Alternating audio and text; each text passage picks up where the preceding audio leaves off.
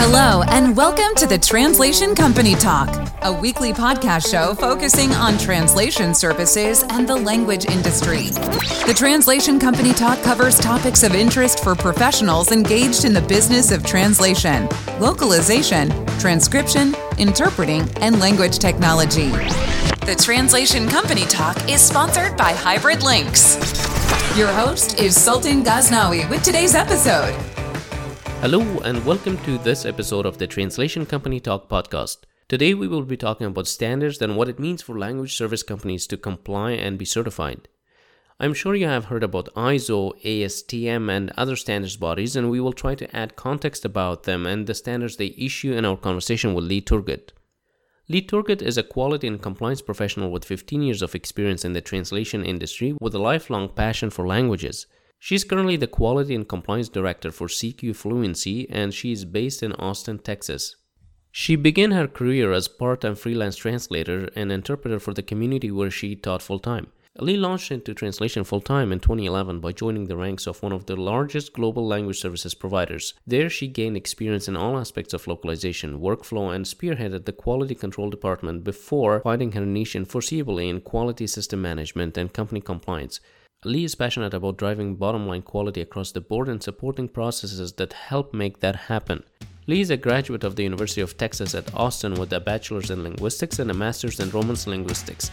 She is a certified internal auditor and is a founding member and the former social media manager for the Women in Localization Texas chapter.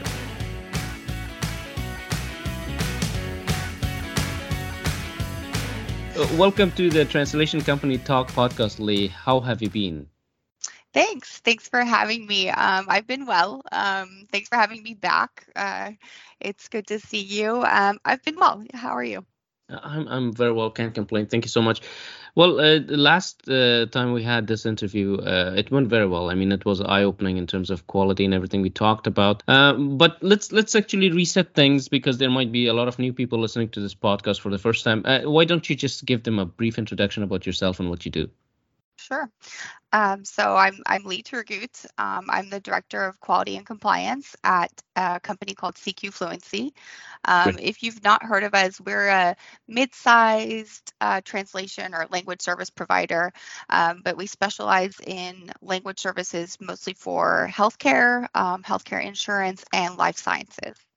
Um, so I've been in the localization industry full time about 11 years, I would say. Um, I started off as a um, a freelancer, a freelance translator. That's how I got my my feet wet, and then I moved into translation full time and um, and yeah, it just sort of organically uh, took off from there. I moved into quality and uh, quality control, and and now uh, quality assurance management.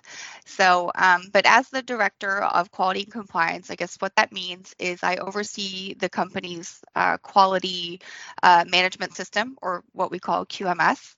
Um, so I make sure the company stays certified to all of our standards. Um, that's the quality part. Uh, the compliance part is that I also make sure that we meet all of our uh, regulatory requirements. Um, and I, uh, you know, stuff like HIPAA uh, for the healthcare industry, uh, GDPR for for Europe, and um, you know, take care of data security and um, and privacy requirements. So, so that's it in a nutshell. you do quite a few things, and I think each one of those areas uh, of expertise require its own podcast interview. So, looking forward to having you discuss more about things like GDPR and so forth. But what in particular keeps you busy these days, Lee? Uh, what are you working on? Well, um, it's kind of an exciting time. Uh, we've experienced some some rapid growth at CQ Fluency. Um, so my job is just to make sure that the QMS um, can scale up with the company at the same time. Uh, so just making sure, you know, all of our processes are documented, all the new people are getting trained, and uh, focusing on continual improvement and stuff like that. So, so just helping the company grow, basically.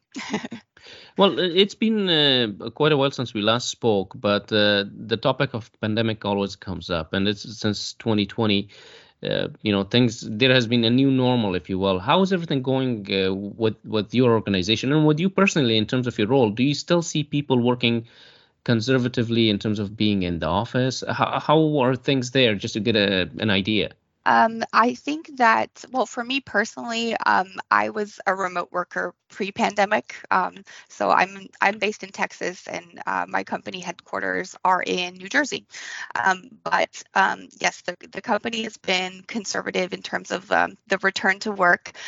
so there's they implemented the like a hybrid uh, part-time schedule so that not all of the employees are in the office at the same time. So they come in on you know key days if they need to to meet or you know and and stagger stagger the times and days that people are in the office. Today i have invited you lee to speak about standards uh, a topic that people talk about more than they explain it and and how lsps get certified and so forth. Like in conferences we hear about this a lot uh, since this is an area of your expertise, uh, I, I, would like you to cover, you know, everything. For, for example, what it means for a language company to be certified.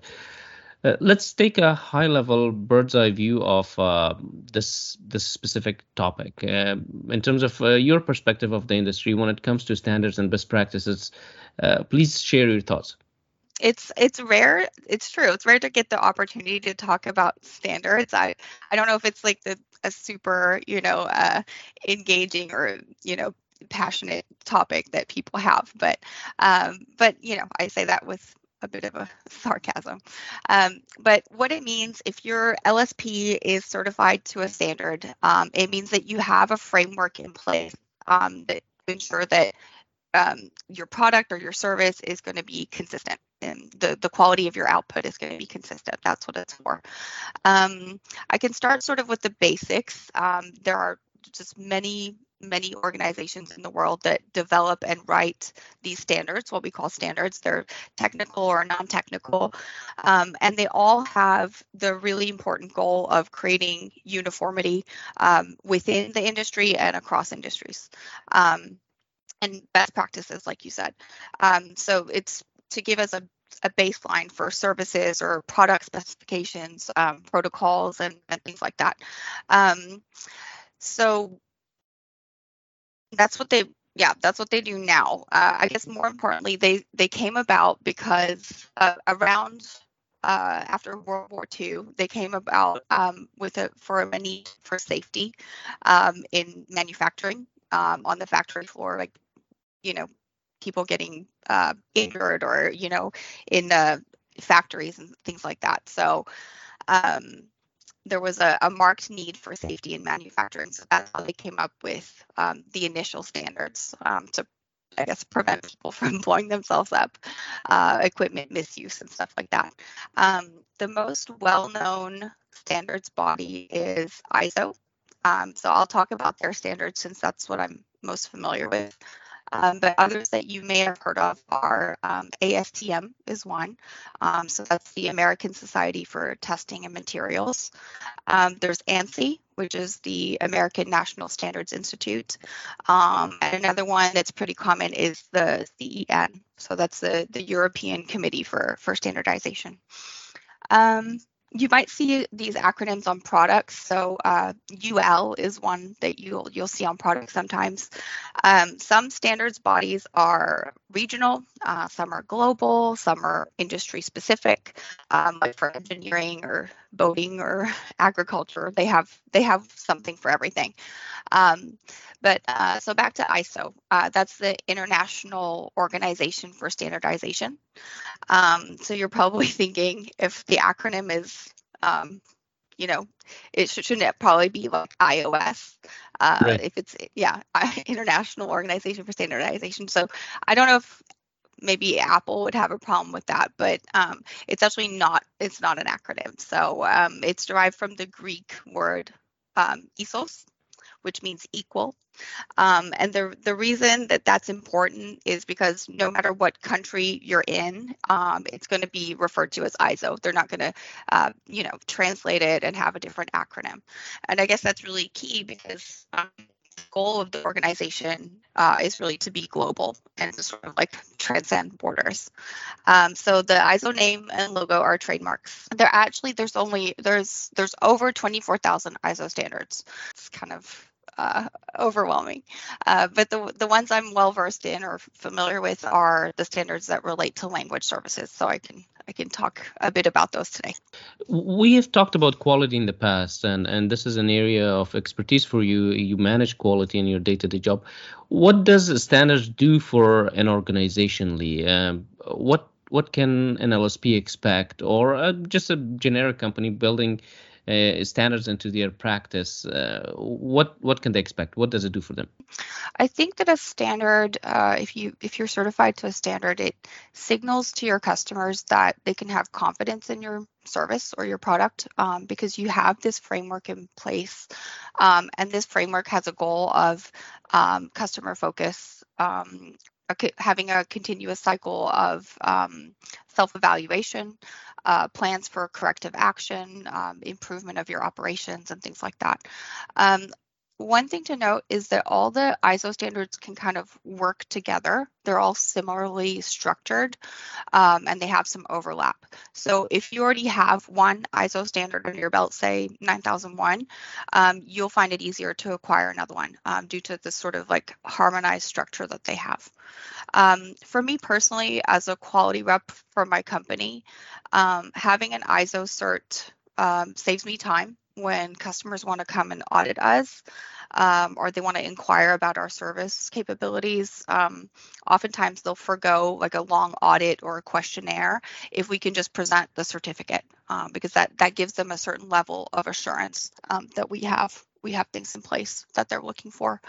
Um, and it helps us gain new customers as well in an RFP situation. So, um, yeah, just being able to show that we have these credentials in place. Is there a marketing angle to this as well? I think it can help. I mean, it's something that uh, we display on our website, and most companies who are certified will put the logo on their website as well. So, um, and it's it's something that I think some customers do look for. There are many standard organizations uh, you mentioned earlier, um, such as ISO. There's the ASTM, and you know, uh, there are ones for that that deal with the specific manufacturing standards and so forth. Give us some some highlights in terms of what do each of these standard bodies do and what their role is. Do they focus on a specific practices within specific industries, or there are standards that could be uh, applied across the board?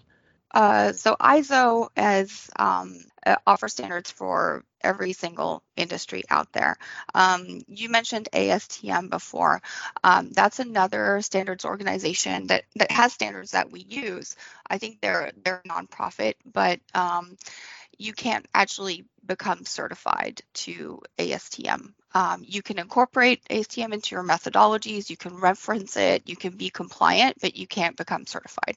So I'd say that's one of the main differences between ASTM and ISO. Let's talk about uh, accrediting organizations as well as uh, audit firms because one checks what you do, and the other one issues a certificate. Can you give some detailed uh, differences in terms of what do they do, who they are, and how do they apply to language industry? Um, yeah, you said it. ISO doesn't certify you. Um, they can't. I don't know if that would be like a conflict of interest or something, but um, they only write the standard. They develop it. Um, it's a it's a group of representatives from you know hundreds of member countries um, who who um, contribute to writing these standards uh, to make them uh, international. Um, but in order to get um, certified, you have to go through a registrar or an accrediting organization. Uh, there are tons of these, like literally hundreds. Um, some of the best uh, known ones in our industry, I would say, are BSI, uh, the British Standards Institute, uh, TÜV out of Germany, uh, Bureau Veritas from France, um, and there's there's probably more that, that I'm forgetting.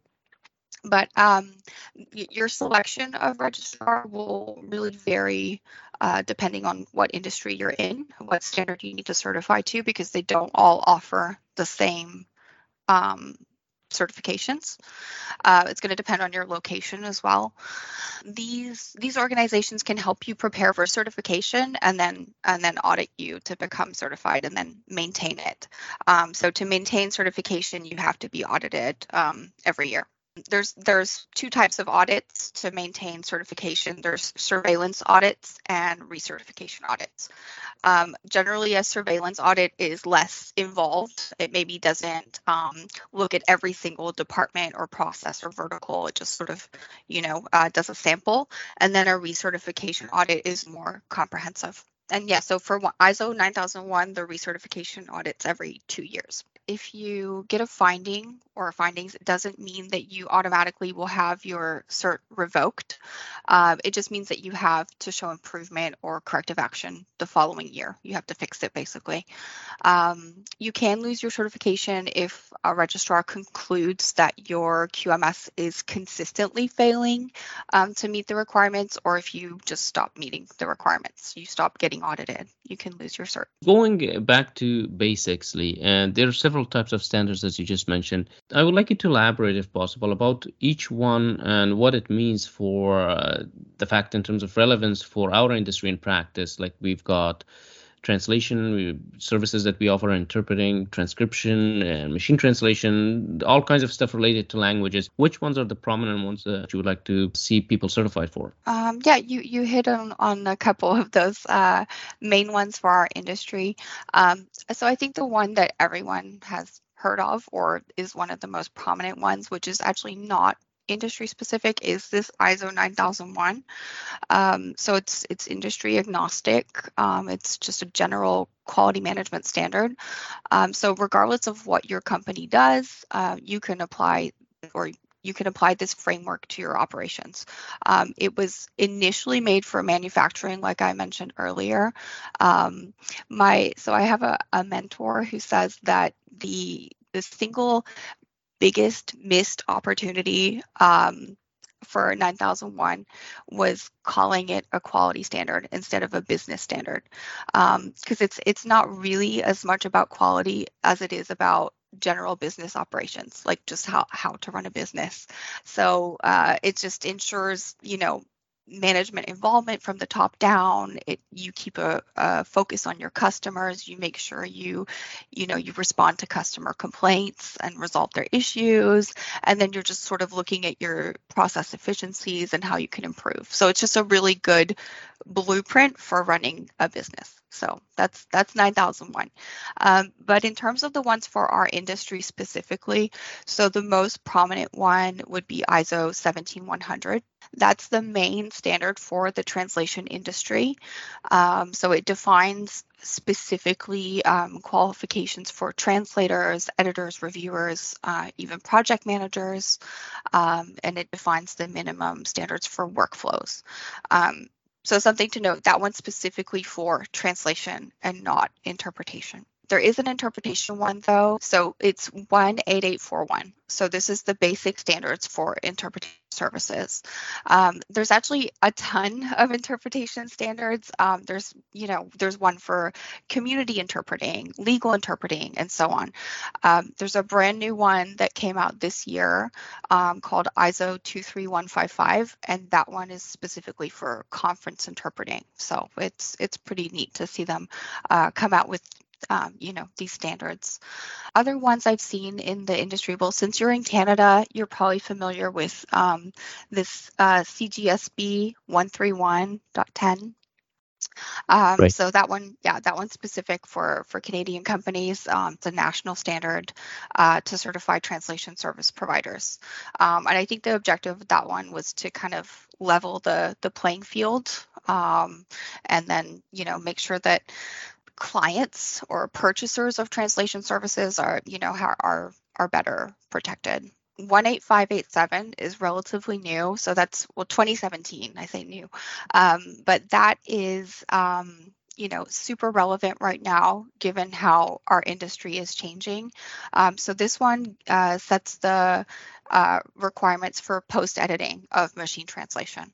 Um, so that's that's a, another one that's gaining a lot of, of popularity right now. Um, let's see. Oh, another new one that uh, came out in 2021 is ISO 12616. I feel like this one is is lesser known, but these are this one is a standard for best practices for terminologists. Um, so you know how to create a glossary or a term base, um, research and and maintain it. Um, there's just one last one that I want to mention, which is not really a translation standard at all. But if you work with um, highly regulated companies such as medical device companies, oftentimes those companies will seek for you to have ISO 13485. Uh, which is the general standard for um, for medical device companies to maintain their quality management system uh, for the manufacture of medical devices. And by medical devices, I mean you know pacemakers, artificial joints, implants, um, you know, blood pressure monitors, and things like that.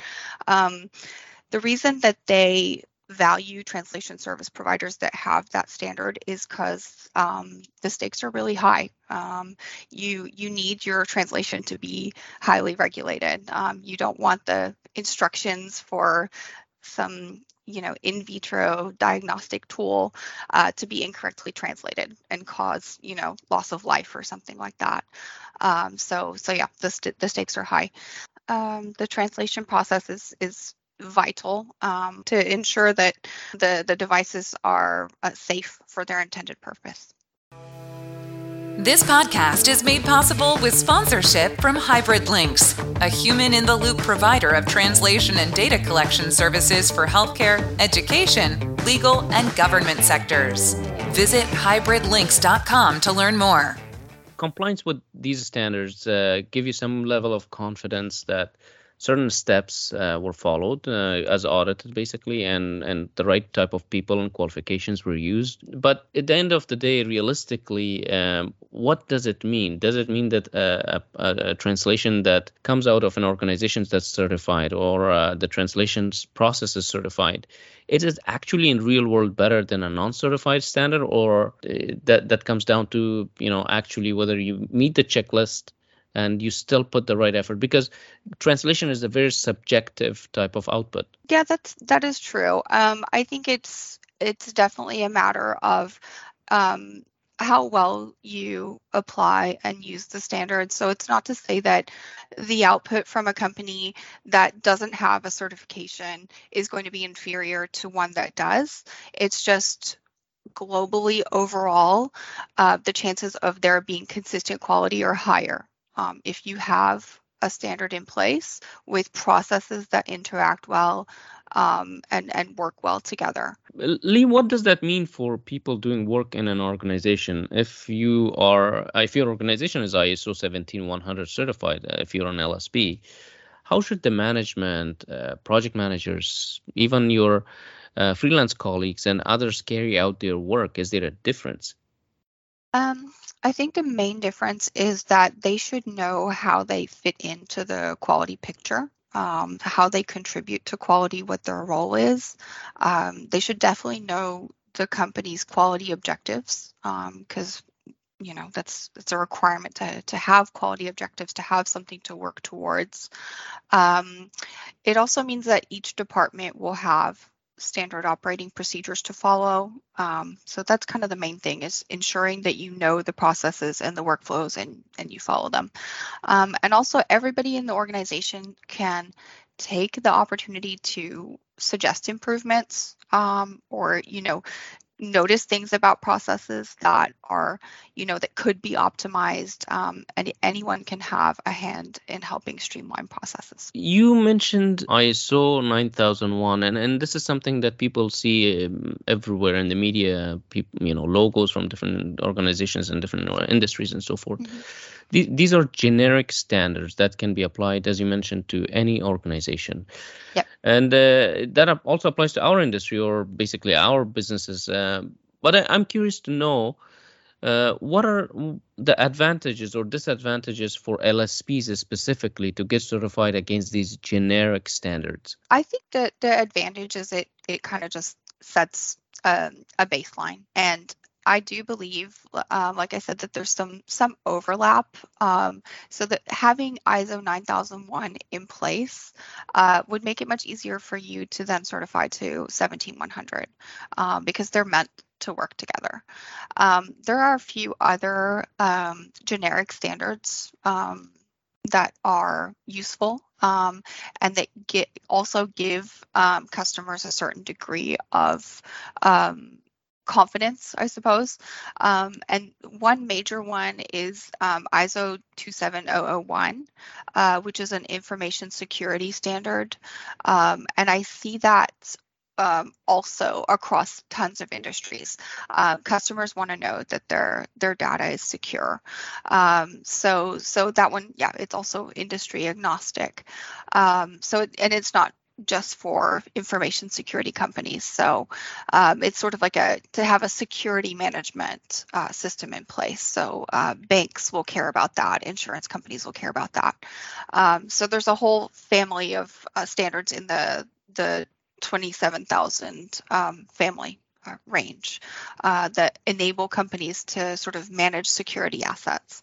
So, um, so again, it's just it's depends what your customers care about. Lee, you mentioned earlier, and in even uh, in our previous uh, conversation, you talked about the quality model. I think that's something that you manage in your current work. Uh, a lot of people are confused about what a quality management system or a QMS actually is. I would like you to uh, explain that and, and why is it important for getting certified? The concept of quality, um, I think it rests on its management.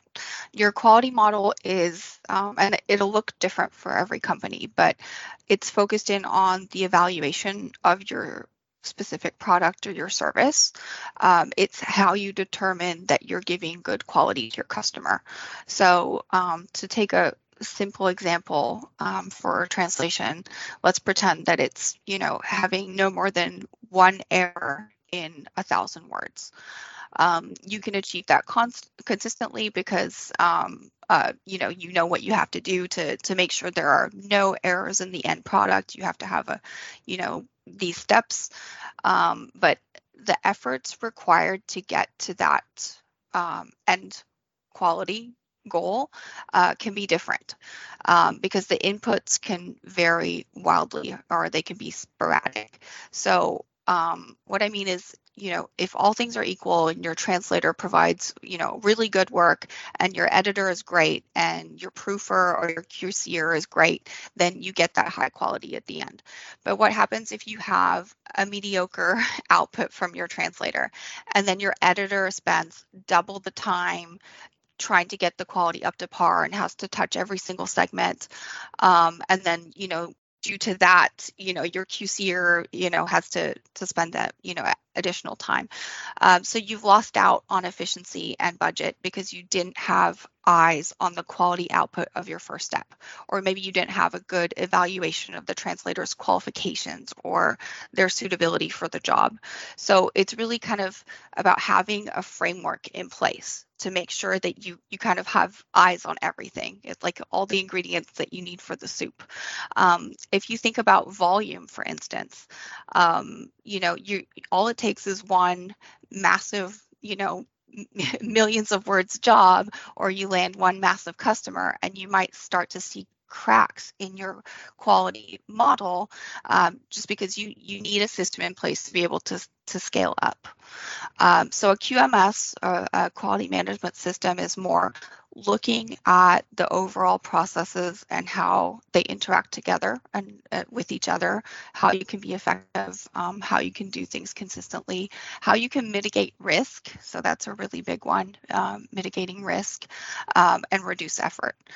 Um, so you, you you already know that you have to have a process in place to define the roles that you need, uh, the credentials that people need, uh, the work instructions, you know, glossary, spell check, um, so that the product at every step of the way can hit your quality model metrics.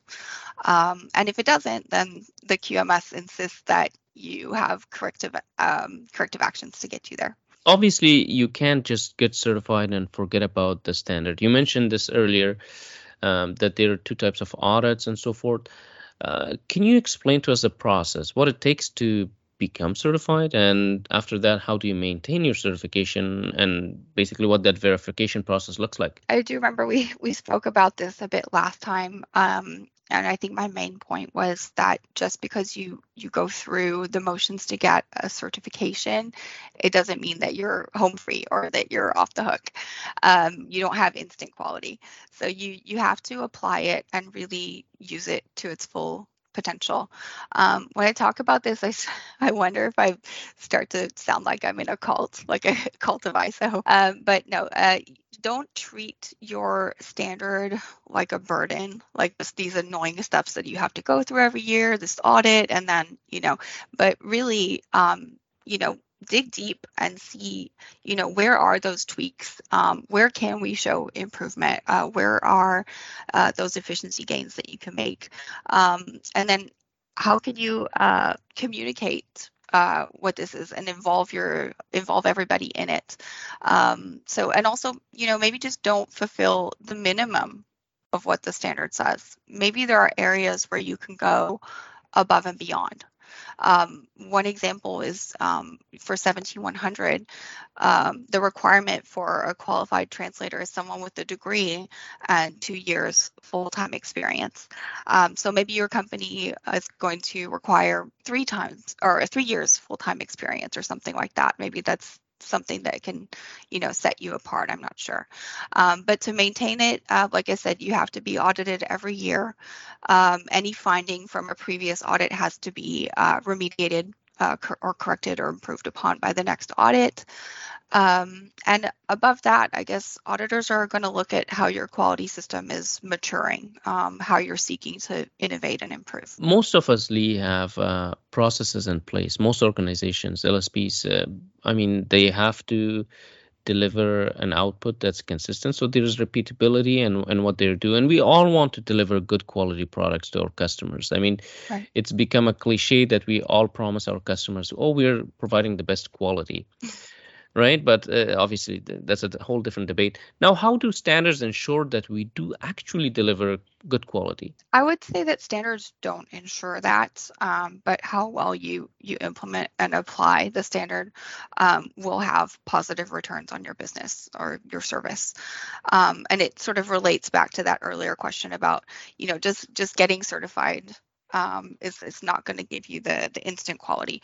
But the um, the standards in themselves, they give you the opportunity to constantly be evaluating your output and um, you know and looking to uh, to increase the quality. So I think I think that's key is is sort of knowing your knowing your metrics, knowing how how well your your processes are performing, and um, and and being able to to pinpoint or identify uh, you know where you can improve. That's a good segue to my next question. And uh, for lsps that say oh we do all of that. We provide good quality. We have repeat uh, you know processes that are repeatable and so forth. What do you say to them? Why should they get certified? Well yeah you're right. I've, I've kind of talked about the benefits of certification um, but even if you choose not to get certified because of costs or whatever, I think um, having a structure in place for being compliant will will just give you a better um, understanding of your process interactions in your company. And as you scale up, um, you know, making sure there's no overlap, there's no waste.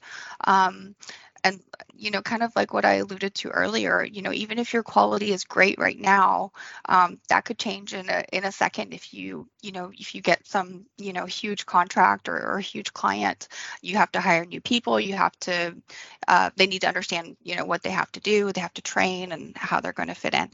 Um, and then in an rfp situation um, i would say if a if a customer wants certain metrics tracked um, or specific quality information, it's a lot easier for you to answer that on the spot if you already have those processes in place. Um, and if if you don't, you know, if you have to sort of like start from scratch, you're looking at, you know, a period of implementation. Uh, you know nine months or more um, to give you, you time to um, accumulate that data so I, I, think those are kind of uh, some of the main the main benefits of having a certification on hand. Uh, you know, in the eyes of the customers, uh, are two organizations the same one? One is certified and the other is not, but they're both doing the same thing. In fact, uh, you know, the output is the same. I, I've seen in certain, I mean, this is a whole different debate because in certain RFPs, there's a requirement for you to be cer- uh, certified for a specific standard. Mm-hmm. Um, but what do customers feel like when, when they look at standards? How do they even know about standards? Um, I mean, not all customers do. I think it really depends. Um, and then, well, you have people who might tell you that perception is everything. Um, so if I'm a customer and all things being equal, one LSP is certified and one is just compliant, I might opt to go for um, the certified one.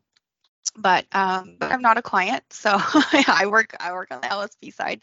So I think my advice is that if you know you're compliant to a standard, but for some reason you're not certified, maybe the cost is prohibitive or you don't have the resources, then first of all, prove you're compliant by providing your SOPs or your quality metrics and so forth, and then find something else that sets you apart, like find something that differentiates you um, just to give you a little edge.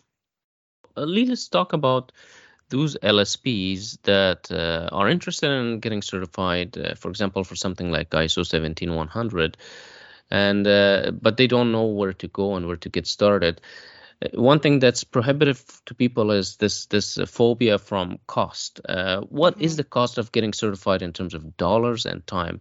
How much overhead should an LSP budget to get certified and main and maintain that status on top of what they do and, and their day-to-day operations? Well, this is one of the criticisms of ISO um, that there is a cost associated uh, with getting certified. Uh, you have to pay for your copy of the standard. You can't just download it. There's an annual fee, and then there's the cost of the audits. Um, but the actual bottom line number depends on the size of your LSP. It depends on the size of your organization. Um, because larger companies are going to re- require more time uh, to perform a gap analysis, they're going to need lengthier audits. Um, you have to cover auditor travel expenses, if any.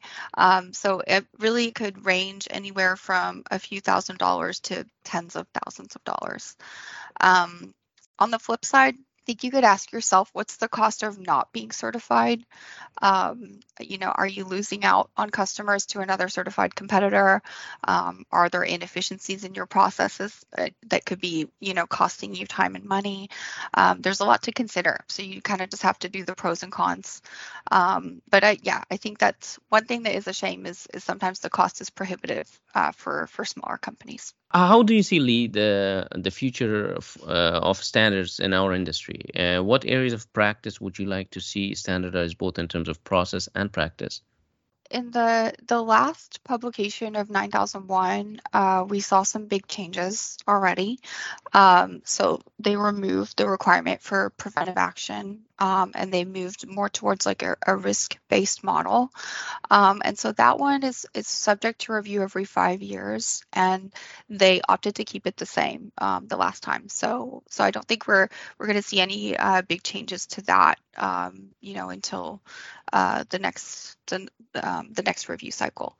Um, but for 17100, for instance, I, I, know this is specific. I don't know if you're asking generally, but um, I think there's there's something that LSPs struggle with, um, and it's the the the training requirements for linguists. Um, so I'd like to see some clarification around that, perhaps. Um, the, the requirement is, um, I think it's section 3.1 3.1.8 um, that the TSP shall have a process in place for documenting ongoing training of linguists. Um, but you, so if you're using freelancers, you can't actually require a freelancer to take your training. Um, of course, it's in their best interest if they want to work with you, um, but you can't. Uh, you can't actually require it.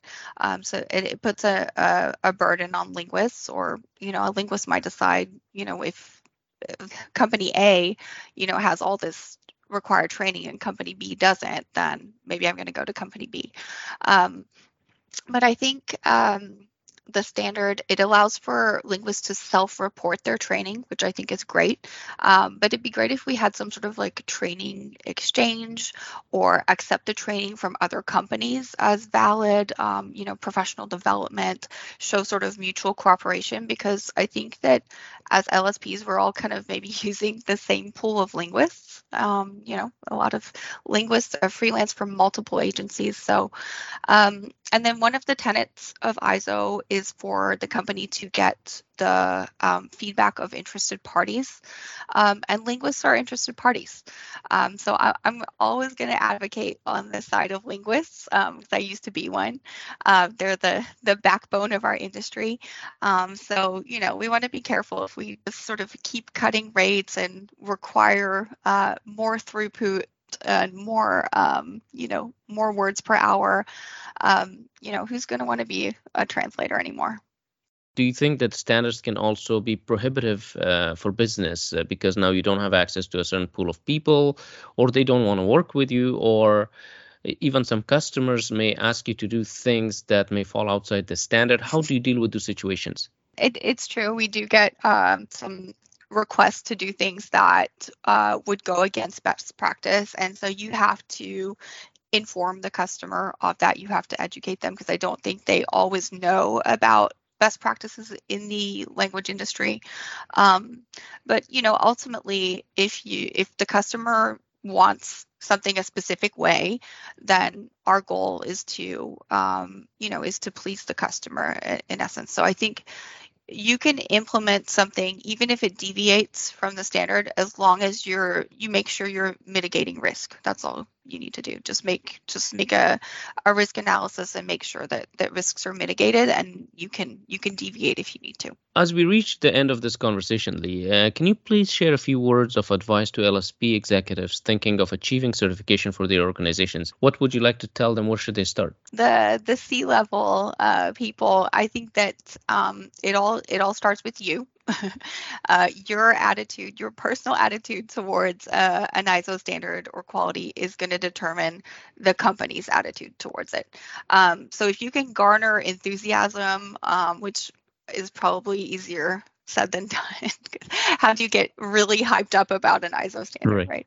Uh, but maintain at least maintain a positive outlook towards it, um, and just view it as a tool and not a burden. Um, and then people in your organization will too. Um, I just think in the long run that works wonders um, for change management and, and, when it comes to implementation. Um, and then celebrate your your victories together. And um, if you if you fall short, uh, then focus on improvement. Once again, Lee, uh, it was an amazing conversation, and I learned so much about standards. Although my own company is certified for ISO 17100, but you know your perspective is much much better. I learned so much. I would like to invite you to cover another related topic in the quality space in the future and this podcast of course remains open uh, to you as a platform to share this wisdom with our industry. And well, uh, with you. that i appreciate that. of course. Uh, and, and with that lee i want to thank you for your time and for sharing your perspective today. Oh, you're welcome. Thanks for having me. Um, like i said it's it's uh, few and far between are the, the opportunities to talk about quality but you know quality is such an integral part of our of our industry. So thanks a lot.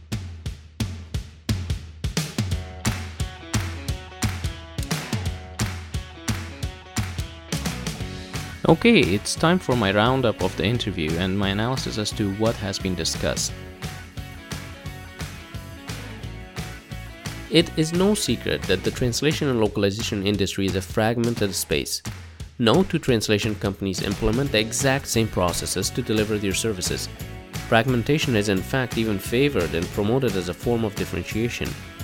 I think that is flawed logic, in the sense that our industry doesn't benefit from standards which are supposed to bring consistency in service delivery, but also give the translation buyers the confidence that certain processes and tasks are followed in the creation of the translation product, and those processes have been audited by an independent organization. While the seal of certification of standards bodies such as ISO does bring some degree of confidence, at the end it is up to the service delivery organization to uphold all the requirements and specifications mandated by a standard such as the ISO 17100. Our industry is in need of significant shifts in terms of standardization of our business processes and service delivery without reinventing the wheel. I am hopeful that language service companies see the benefits of standards and benefit the industry and pursue certification to reduce duplication of effort, confusion on the client side, and to attract the right talent for delivery of our services. That is it for today. I hope you enjoyed my conversation with Lee Turgut. She is a seasoned language industry quality systems veteran and she knows this space really well. I hope you were able to find at least one key takeaway in the standards and compliance area that you could apply to your own business. Don't forget to subscribe to the Translation Company Talk podcast on Apple Podcasts, iTunes, Google Podcasts, Spotify, or your platform of choice and give us a 5 star rating for this episode. Until next time. Thank you for listening. Make sure to subscribe and stay tuned for our next episode.